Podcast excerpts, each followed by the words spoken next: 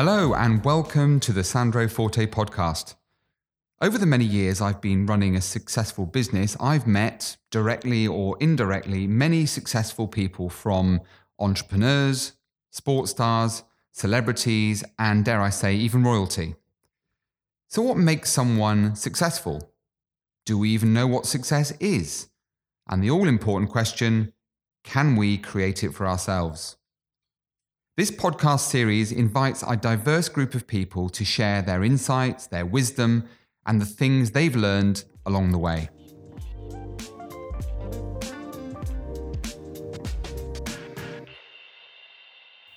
Nhamo Shire is dubbed London's Mr. Basketball.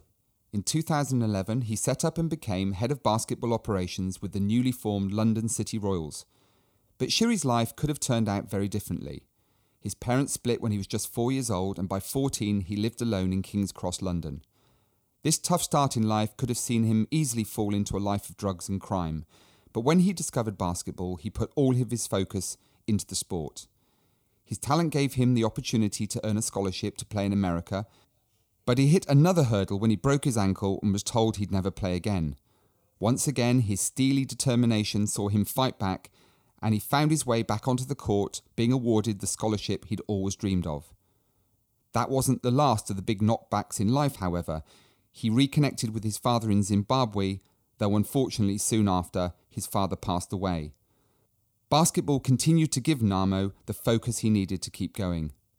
He now not only runs London City Royals, but is also the founder of Midnight Madness, a late night basketball session set up to keep young people off the street which is endorsed by the likes of Busta Rhymes and Chris Brown.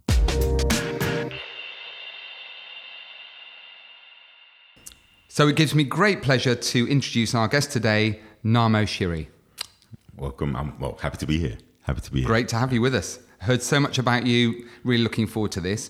Um, Right, we don't have very long, I'm afraid. No worries. And given our brief conversation before we started today, uh, there's loads of stuff that I think we'd all like to hear about. But mm-hmm. it would be fair to say, wouldn't it, that you didn't really have the easiest start in life. Your mm-hmm. parents mm-hmm. split when you were very young. Indeed. Um, you're known as Mr. Basketball. Uh, so we'll find out a lot about that in a moment. But um, where did your inspiration come from? Because most people that have achieved something in life have been taken there by somebody of influence. Well, you didn't really have that, did you? So where did where did Tell us about your early life and how it all came about. I say to people actually that um, basketball found me rather than me finding basketball, um, and it came into me at a time in my life where I think I probably needed it the most. And uh, actually, although there's nobody famous in terms of introduction, certainly my best friend was the, the one that actually brought me to the sport. And uh, by default, really, because to go back to your point, didn't have the easiest of childhoods. Um, grew up in a very dysfunctional um, home situation, and which led to me being on my own actually from the age of 14. Various ramifications around all of that stuff, but you know, no parental guidance at home, um, and actually at that point of vulnerability, uh, where I could have gone many different directions, right, and to certainly, you know, if you look at the statistics, look at where I was living, you know, uh, and the demographics all around it, you know, I certainly could have ended up in a very, very different place. And fortunately, I had a really, really good friend by the name of Sean Goldborn, who, you know, at that point in time was a very, very good basketball player, uh, best friend at school. And I used to follow the guy everywhere, really, because became, you know, my only kind of form of family, if you like. And because he was so good at basketball, I mean, we both used to play football, actually, funny enough. Not many people know this. I used to be a pretty good footballer. But uh, being tall for my age put me in defense, right? And I remember clear as day, we played a game up at the marshes and uh, it was a nil-nil draw after 90 minutes. It was wet, muddy, coming in from um, the mud into the locker room, being covered in mud, thinking, nah, there's got to be something else, surely, right? And actually, at the time, as I said, my friend was very good at basketball. He was England international, the under 15 age group, and took. I followed him into the gym at school. I had a very good PE teacher at the time who was enthusiastic about basketball and actually a good school team. Not that I knew it at the time. And I remember walking into the gym for the first time, and it was just a, a revelation to me. I think the revelation really was about um, it felt warm, welcoming. Um, you know, the first time I felt the ball in my hands, it just, uh, you know, I remember it to this day. It was just something moved inside me, right? And uh, certainly the the teacher, my PE teacher, Mr. Breeze at the time, had said, "Look, you know, he didn't let me kind of join in the main games. He goes, you're going to stand underneath the basket, you know, shoot hundred this way, hundred that way." And I just remember, you know, those first few shots, putting the ball into the rim and hearing the you know the net ripple and you know just something stirred me it really did and uh, i think because uh, it was new it was um, i think for me um, I felt, I suppose, safe and secure. And prior to that, you know, in my life, I hadn't really had that security. Um, and I also felt, you know, and I think back to it all, for the first time, I was being given something that I kind of controlled relative to the outcomes that come with it. And so, you know, um, I know now, obviously, what was happening, but back then, it was really just about um, getting closer to this new sport, which I enjoyed, my best friend played, and we just used to end up playing literally every day. And the more I got into it, obviously, the better I got. And you know, we were traveling across London to all these different gyms and playing, and then we ended up playing um, a school game against uh, the, that, that time the powerhouses of basketball, which is the East London Royals. Okay, and um, played against that team, the school team version of it anyway. And their coach said, "Look, we'd like you to join the team." I did. Uh, the team was the most successful junior team back then at National League level.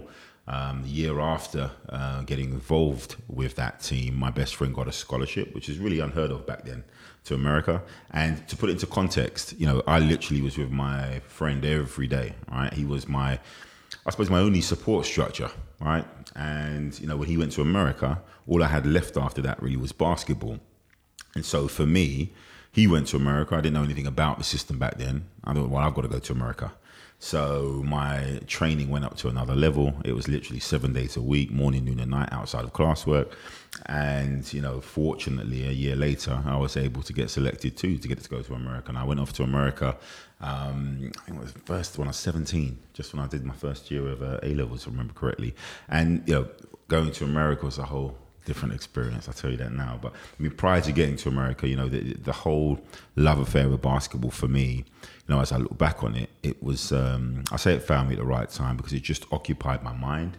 Um, it gave me structure, um, gave me discipline, um, showed me the value of work ethic. And also, you know, I think for the first time gave me this spark where I felt I was in control of my own destiny, as opposed to being, you know, subject to what mm. uh, the environment around me was at the time.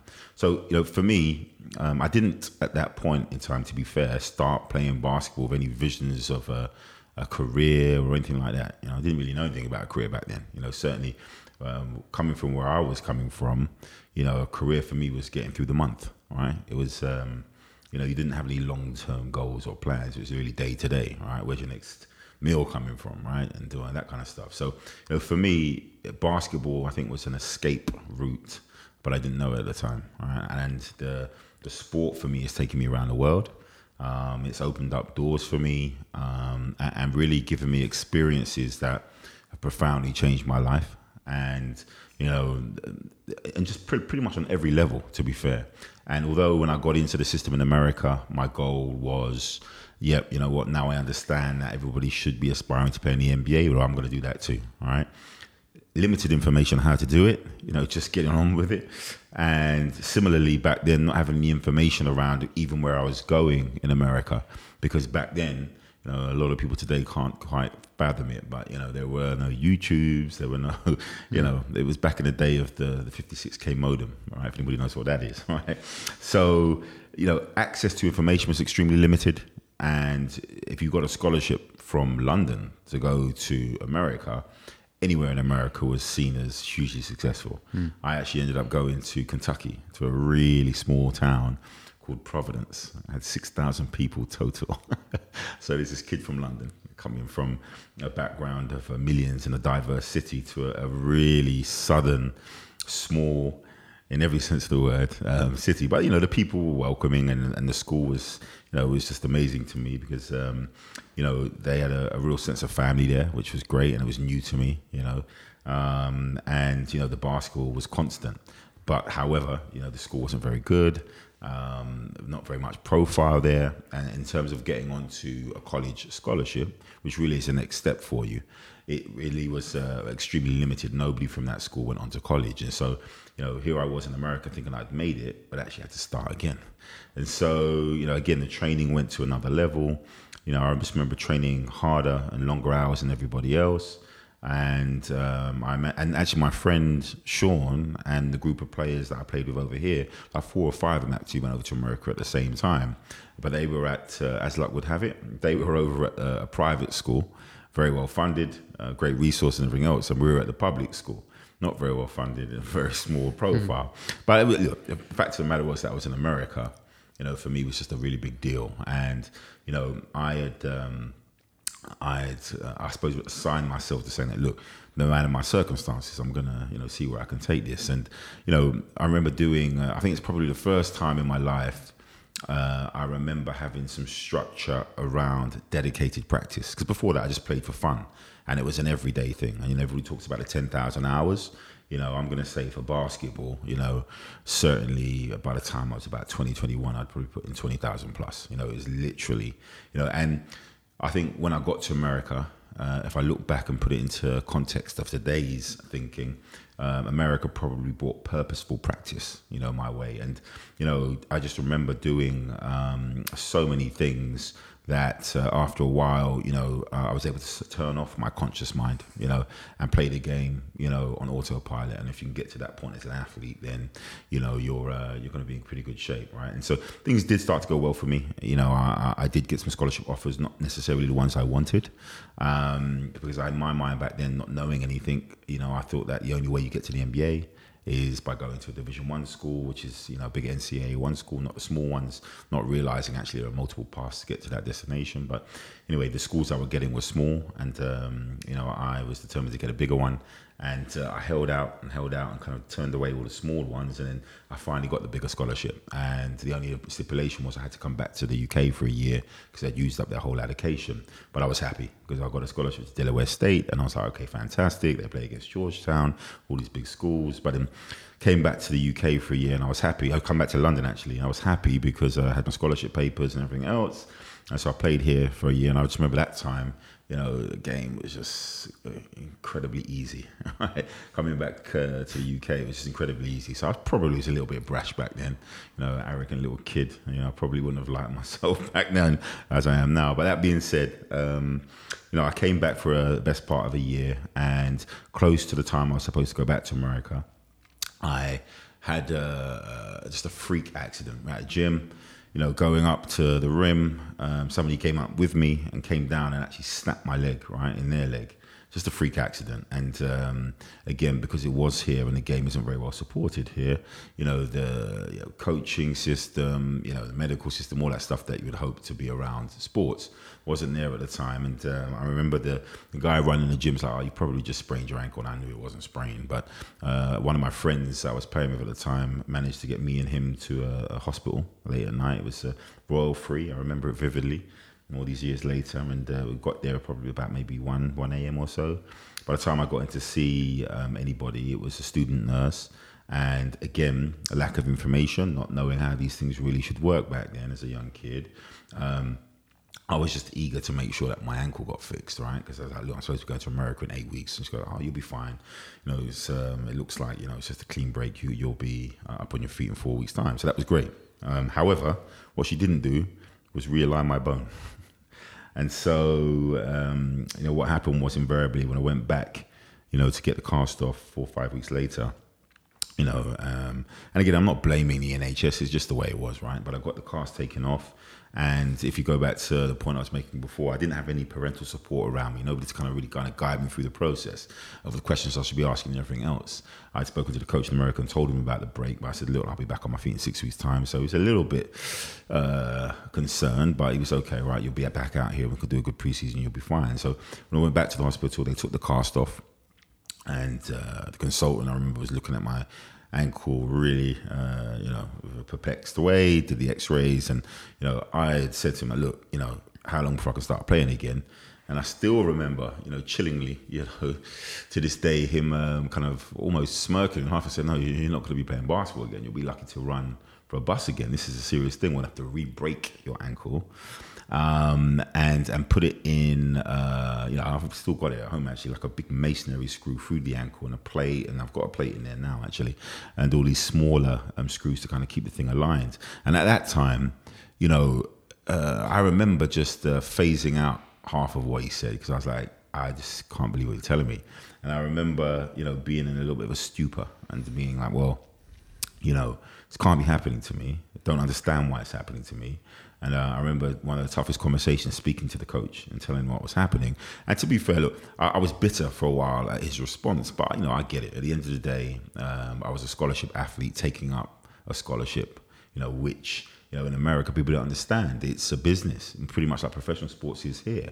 And if you're a, a Division One uh, professional, Division One college coach in America, it's like being a professional coach over here. And so, you know, if you've got a player who isn't even in the country um, you know, hasn't played a day for you yet and, and is already injured, you know, you're going to want to try and take that scholarship. It's not right, it's not ethical, but I can understand why he wants to take it back. But anyway, he, he took the scholarship back, uh, reassigned it to someone else because there was no prognosis he will not even play again. And uh, long story short, I was in plaster for best part of a year. Uh, had three three operations of re-breaking the ankle, realigning, putting various different screws in and stuff. Um, and you know, in all of this time, at not one point did I think about culpability and think about well who's responsible. That just wasn't on my mind. Um, what I do remember at that time, and the reason why this part of my life was so poignant, is because um, I was told I wasn't going to play again. And the whole thing about not playing again for me wasn't about oh you're taking my dream away of playing in the NBA. What I have come to realize actually is the basketball court was my sanctuary. Right, it was my safe place. You know, it was my family. It was all of those things. And you know, to tell me I wasn't going to be able to do that again was probably the point where, you know, for me, it was just too much of a. Uh, I think I just couldn't accept it, right? And it was too much of a, uh, I think, something for me to comprehend at that time, and I didn't have an alternative, right? However, I mean, I've never, I've always been a, a good student, right? But for me, with nobody really pushing education, nobody pushing any other options, you know, I'm somebody who uh, has learnt uh, all of the things I've learned have been self-taught, right? In, in terms of uh, how to operate as a functional adult, all of these things, right? And I, I've been good at faking it till you make it, you know, in public when I was a lot younger, right? And people thinking, okay, he knows what he's talking about, but I'm just kind of mirroring people, right? And the thing for me was that was just something I, I realized I couldn't deal with emotionally, and so I refused to accept it, which is really interesting for me when I review my life. And I remember being in the uh, the hospital bed, and actually my friend had come back from America that summer, and he was, you know, he was, you know, making light of it and laughing about it. And um, you know, I just remember having a when the doctor came to me and said that look, you're not going to uh, be able to do all these things again. Um, when they finally took the cast off after the last operation, I mean, it used to feel as if somebody was like hitting your ankle with a hammer. That's the first way I could probably explain it. Was very, very painful. But they, they set physio up for me, and I'd already said to myself, I don't know how, um, but I'm just not accepting not playing again. So what happened was when I went to physio, um, you know, it was the atrophy in my leg was just, uh, was devastating. You know, all I had was a bone and flesh, right? But when I went to physio, they were giving me um, rehab of doing five exercises of this, five of that, ten of that. And again, with nobody guiding me, uh, in this instance, it was it was good because I'd go back to um, uh, and at the time I was staying in my in my brother's place. Right, he had a bed sit, and I was staying at my brother's place. And you know, there was this step, um, and one of the exercises I had to do like toe raises. Right, one foot toe raises, probably do five of those. But I remember, you know, just doing literally thousands. Like my calves, even to this day, are really big. Right, and they're big because standing on that step, you know, doing thousands of toe raises until your muscle would collapse. You know, you'd wait till it recovers and get up again. Probably going against all medical advice at the time in terms of you know the bone um, rehab and everything else. But you know, for me, again, it was about getting back in control of something I could control, which is my own uh, attitude and my own effort, and applying it to the situation and going against, I suppose, what the the medics were saying. But again, I felt I controlled those two things and as a result, um, you know, condensing a big part of the story down, but as a result, you know, they were amazed at just how well I was able to rehab. And ultimately, what happened from it all, I changed my game. I lost a step, you know, lost some spring, but it made me, I think, a smarter player, uh, a more considered player. Um, and I was able to come back, and I, and I came back and I played. Um, and actually, funny enough, got a ch- chance to go out to uh, America again a couple of years later to one of the smaller schools that were recruiting me before. And it was again through a friend that I had, I had helped originally to get out to America when they liked how I played out there. And so I did get a chance to go back out to America again. And I went out to America again, still now thinking, okay, the dream's reignited. I'm a different player. I still want to play Division One basketball. The coach at the time said, "Look, if you do well here, we don't mind if you transfer." Soon found out that wasn't true either. But um, I went out there just reinvigorated, and you know, really again was doing well because of the dedication to the sport and everything else. And you know, uh, again, there's these peaks and troughs about your journey and, and where you're supposed to be in life and what you're supposed to do. I go out to this school and everything is, in my mind, going to plan. So much so, my first year out there, the, the coach made me captain of the team, and there was this big fanfare about he's going to be a transformative player, all that great stuff. And um, you know, we were playing all these big schools, well, two big schools in particular, on our roster. And I was like, right, I'm going to circle those dates to really play well so I get seen. And you know, prior to going out to my freshman year at this college in, in Virginia, um, I managed to reconnect with my dad. Okay, and and without going into, uh, I know we're on a, on a timeline here, but without going into too much detail, you know, I was um, separated from my dad at a young age, hmm. uh, not by my choice or his, and you know, put into a highly dysfunctional situation and the reconnection for me, you know, I was grown, you know, at that point, you know, I, was, I said I was grown. I was, my, I was 21 years old. Right? I thought I was grown, but um, certainly, you know, um, um, you know, although I was 21, I probably had been through life experiences of somebody double my age, right? And so reconnecting with him was uh, just uh, it was very very emotional for him and I to hear about everything I'd been through, and I hear it from his side too, which gave everything perspective. But I, I came away and sorry, I should also say, and this is in Zimbabwe where he had moved back mm, to, right? Yeah. And so, you know, it was, uh, I think, culturally um, and paternally a really, really enriching and solidifying experience for me. So I was going into college, you know, probably feeling the best I'd ever felt, right? Uh, I think emotionally, spiritually, and everything else. But what I didn't realize is, um, you know, uh, we had a great three weeks over the summer. Um, I was like, look, you know, uh, he gave me that kind of long probably a second too long hug, you know, when I was leaving, but I didn't pay any mind. And then what happened was, you know, uh, when I got to America, the game started, and things were going well. You know, I got a letter, uh, I remember to this day in my dorm, um, letting me know that actually um, it's from my sister saying that my dad was going to pass away and he had terminal cancer, um, three months to live, all right? And so for me, in any normal situation, uh, if, I mean, you say normal, who can deal with it in a normal situation, right? But certainly on my pathway, I think if it happened at another time before we reconnected, I perhaps could have handled it with a little bit more, um, I suppose, perspective. But given everything I'd been through, it just kind of shocked me, you know, shocked me because I'd been given the stability, um, been given the warmth, and haven't taken away again. And so I went to speak to the coach about it, and he was like, "Look, you know, take as long as you need." you know, and I said, look, I'm having a tough time, you know, dealing with it. And I had the choice: do I stay at college for three more months, or do I go and spend, you know, the last few days with my dad? So really, for me, it was no choice. Mm. so when I left college, the coach said, look, you can come back after. Uh, but when I left, you know, uh, you know, my teammates were telling me that he was just, you know, slating me, saying I've got no commitment and all the rest of it. I was like, look, you know, I'm done with this. And you know, when my dad passed away, I was reeling for a while, you know, emotionally, not really too sure you know, why I'd been through all the peaks and troughs I had been through. And, you know, uh, I think that's probably the second time in terms of vulnerability. I've been able to go down one road or another, you know, and uh, as, again, as a, a, young adult, you know, there were a lot more vices open to me then. Um, and, you know, I just remember for a few months in particular, you know, it was bad, you know, it was bad. And, um, you know, uh, probably end up doing things I wasn't proud of. You know, if I look back now, again, didn't break any laws, but, you know, probably got close to it. And um, I said to myself, you know, um, I, I kind of remember feeling desensitized uh, just around. Again, I'm not saying I was ever suicidal. I wouldn't go that far. Okay, but certainly was at a loss for as to what my purpose in life was going to be. And you know, I just remember waking up one day and, and just feeling that I missed the game, right? And so I just, uh, you know, I started playing again for fun. Um, and again, I was a pretty good player, um, and so it didn't take long before you know teams up here got interested in me, and I started playing professionally over here for a while.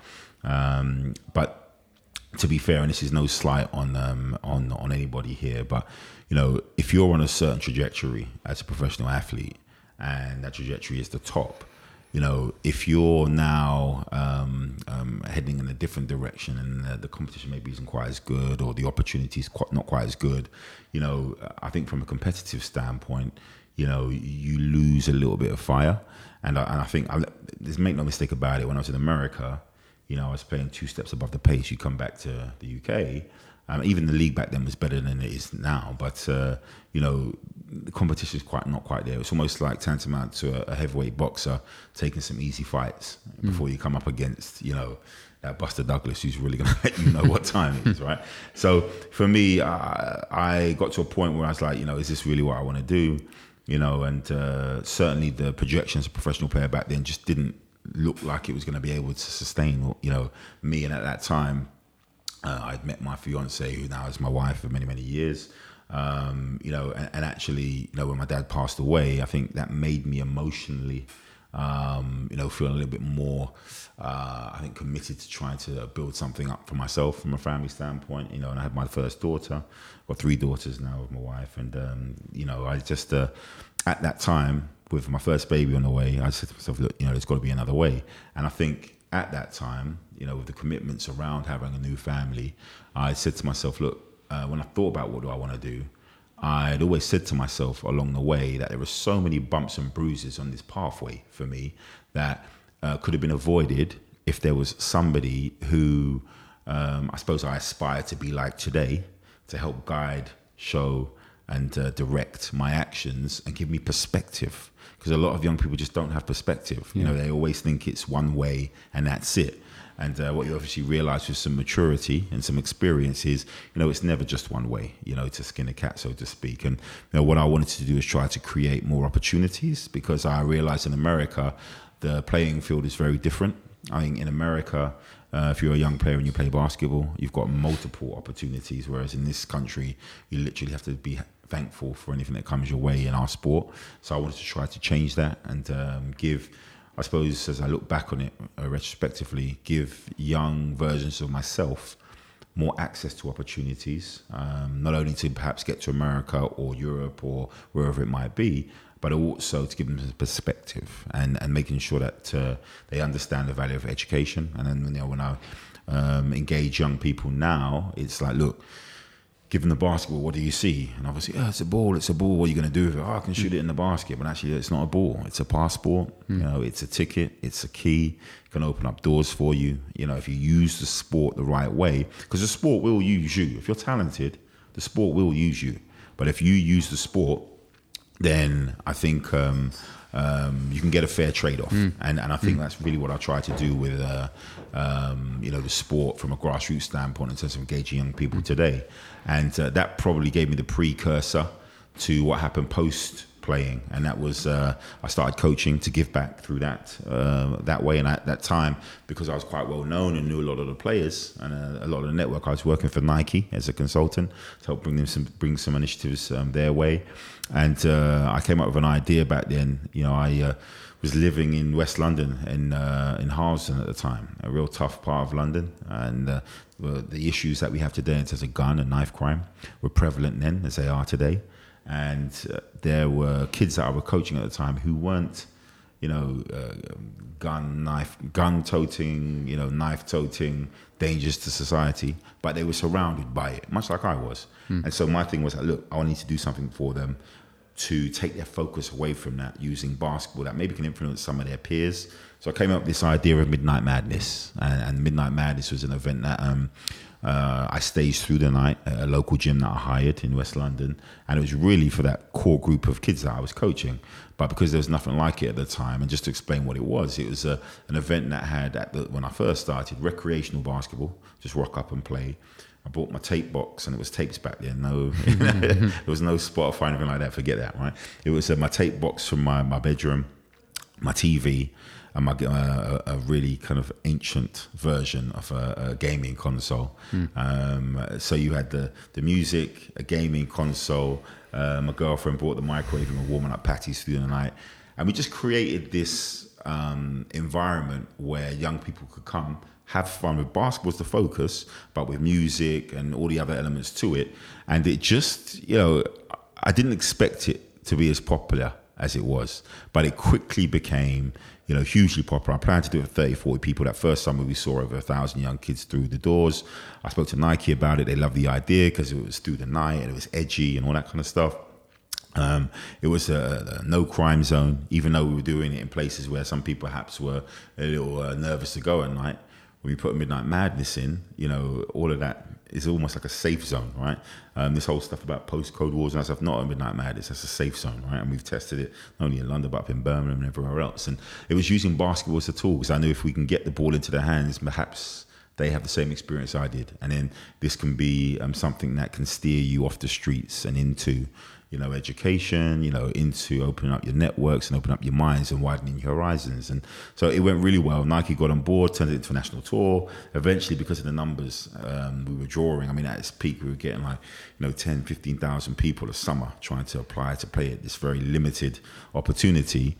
Um, you know, I got to a point where we turned it into a talent identification competition because we are just getting so many kids through the door. And, and you know, our term was we take them from street all the way through to elite.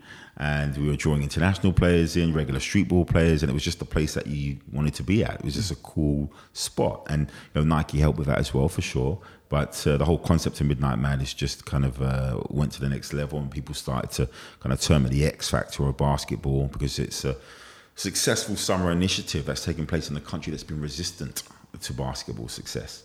And so, because of it, um, you know, we found a lot of talent over the years. And uh, since we started, uh, you know, again, this is going back, uh, what, 15, 16 years now. But since we started, there's been over 300 players that have come through our events that have turned pro, um, 250 plus that have gone on to college scholarships. Um, and so many more been positively impacted by the sport. 90% of the GB national team have played at Midnight Madness. Um, we got to the point where we were doing our big finals at Wembley, and then the winning team would take internationally to play at different places and spaces to get them seen. Uh, we've been all over the place, you know, New York, LA, Chicago, Miami, you know, Washington, Paris multiple times, Milan, just Caribbean. It's been a, a really wild but uh, exhilarating ride. And again, not expected from my standpoint. Uh, it wasn't what I planned to do at the beginning. But again, I think using basketball and creating more access to opportunity for young people as a motivation that's you know what's happened. And i think all of that served as a precursor to this latest chapter in my life which has been um, you know we got to a point in uh, uh, about 2009 2010 where midnight madness was really strong. Did wembley arena had 8 9000 people in there.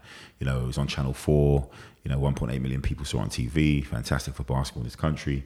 Um, and there were so many people saying oh midnight madness is fantastic. It's the only thing i do you know, for basketball in this country. I'm not interested in anything else. And when we were kind of breaking through, that was really flattering. Oh, fantastic. We've got something that's going really well. But actually, I'm what you'll call a basketball lifer. The sport's been good to me personally. And I realized actually, you know, if we're going to grow the sport in this country, to give more kids access to opportunities to be playing the sport, you know, we can't just have midnight madness. It's got to be more, right? And we've got to have a stronger uh, infrastructure at the grassroots level. Um, the governing body have been had their ups and downs in terms of what they've been able to do in that arena. And so, you know, around 2010, the Olympics were coming up a couple of years later. Um, two things happened. One, I realized that we need to do something with grassroots. Okay, we we'd always kind of been dabbling in coaching, um, but I said to, I said, look, the time's come for us to you know, uh, uh, do something a little bit more. So we took some of our sponsorship money from Nike and put it into this plan, which was the London School of Basketball. London School of Basketball essentially is about building infrastructure at the grassroots level, um, empowering coaches to go into communities, build teams, get more kids playing, then get them playing in our grassroots league, and setting up some type of a funnel system, a pyramid system, which has gone extremely well. Uh, back in the Olympics, you know, we were commissioned to get 5,000 kids playing across London. We've got 10,000. Um, and that kind of gives us the ground bed for um, starting this professional team, which we're now on, which is the London City Royals. Well done. Um, do you know what I've loved about this? This isn't an interview; it's, it's like an autobiography. It's been fantastic, uh, and all these all these ideas and questions I had floating around in my head, you've answered them all in in thirty minutes. It's been amazing. Um, what I've heard then, so I'll summarise rather than ask you a few questions, but I do have one more question Please, to ask yeah. you. So I, I've heard along the way many different directions. You know, we, we're all faced, aren't we, with lots of different choices in life. Um, basketball found you, you didn't find it. Yeah. Um, and respectfully, mm-hmm you didn't tell me you were born with talent. A lot of people look at people like you and say, well, you know, he's had it easy. I know your background mm. certainly isn't that way, but, you know, he was born with talent, so it was mm. easy with him. That that really isn't the case not from what I've heard. Not at all. Um, support structure, if it's not parents, a friend or a mm-hmm. basketball court. Yep. Um, and what I love in particular, Nhamo, is this going the extra mile. You know, all those all those, th- and you do have particularly Absolutely. big calf muscles. But I mean, that that is testament to uh, to how much work you put in. Yeah. And what I heard most poignantly of all was it's okay to be vulnerable. Absolutely. Um, so some amazing things out of there. So let's try and summarize all that mm-hmm. with one simple question. We ask all our guests this question. Yeah. All the things that you know, all the things you've learned along the way, all those great experiences and not so great experiences you've had, what advice imagining now that you're talking to a younger version of yourself with all those amazing things that you've learnt along the way, good and bad, what advice would you give to yourself knowing what you know now? I think the most important thing is self belief. All right, you don't get other people don't get to, to, to, to determine your outcome. You do, and it's going to be steered by work ethic. Okay, you can't escape the fact that if you want anything worthwhile in life, you have to work for it and you have to be willing to do what other people are not willing to do as far as that goes. And if you're willing to do that, you'll get what you need. Um, and also, you know, don't be afraid to get things wrong. Okay, you need to have some vulnerability. It's the only way you're going to find out, you know, what it is that you really need to learn. I've always said to people, you know, I don't lose in anything. I learn. Right. So if you don't get the result you want, what did you learn from it? Right? How are you going to modify and come back better? And as long as you're fueled by the work ethic and belief in yourself, anything really is possible. If I don't lose, I learn. What a what a brilliant way to end. Unfortunately, all too early.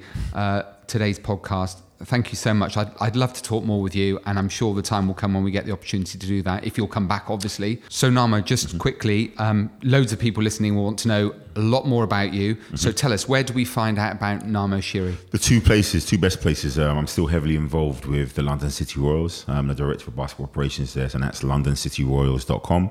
And from the grassroots standpoint, it's london-basketball.com both of those two websites will have all the information about what I'm involved in, a little bit of backstory on me, how you can interact with me on social media, and all those kind of things. So they're the two websites you need to focus on. What can I say on behalf of everyone listening? Thank you so much for sharing so openly and honestly your your incredible journey. It's been really uplifting. Thank you so much. Thank you for your time. I've really enjoyed it. Thank you. That was the Sandro Forte podcast, and what a fantastic guest Nhamo Shire was. There are many more fantastic guests joining me over the coming weeks, so please make sure you subscribe if you want to pick up some great tips on success. And I'm sure you know this by now. Please follow us on social media at Sandro's Podcast. That's Sandro's with an S. Same on all channels. And keep the stories, the ideas, the anecdotes, the challenges, or whatever motivates you coming. Email me at hello at sandrospodcast.com. And if you can, please leave a review on iTunes so we know what you'd like more of in the future. Until next week.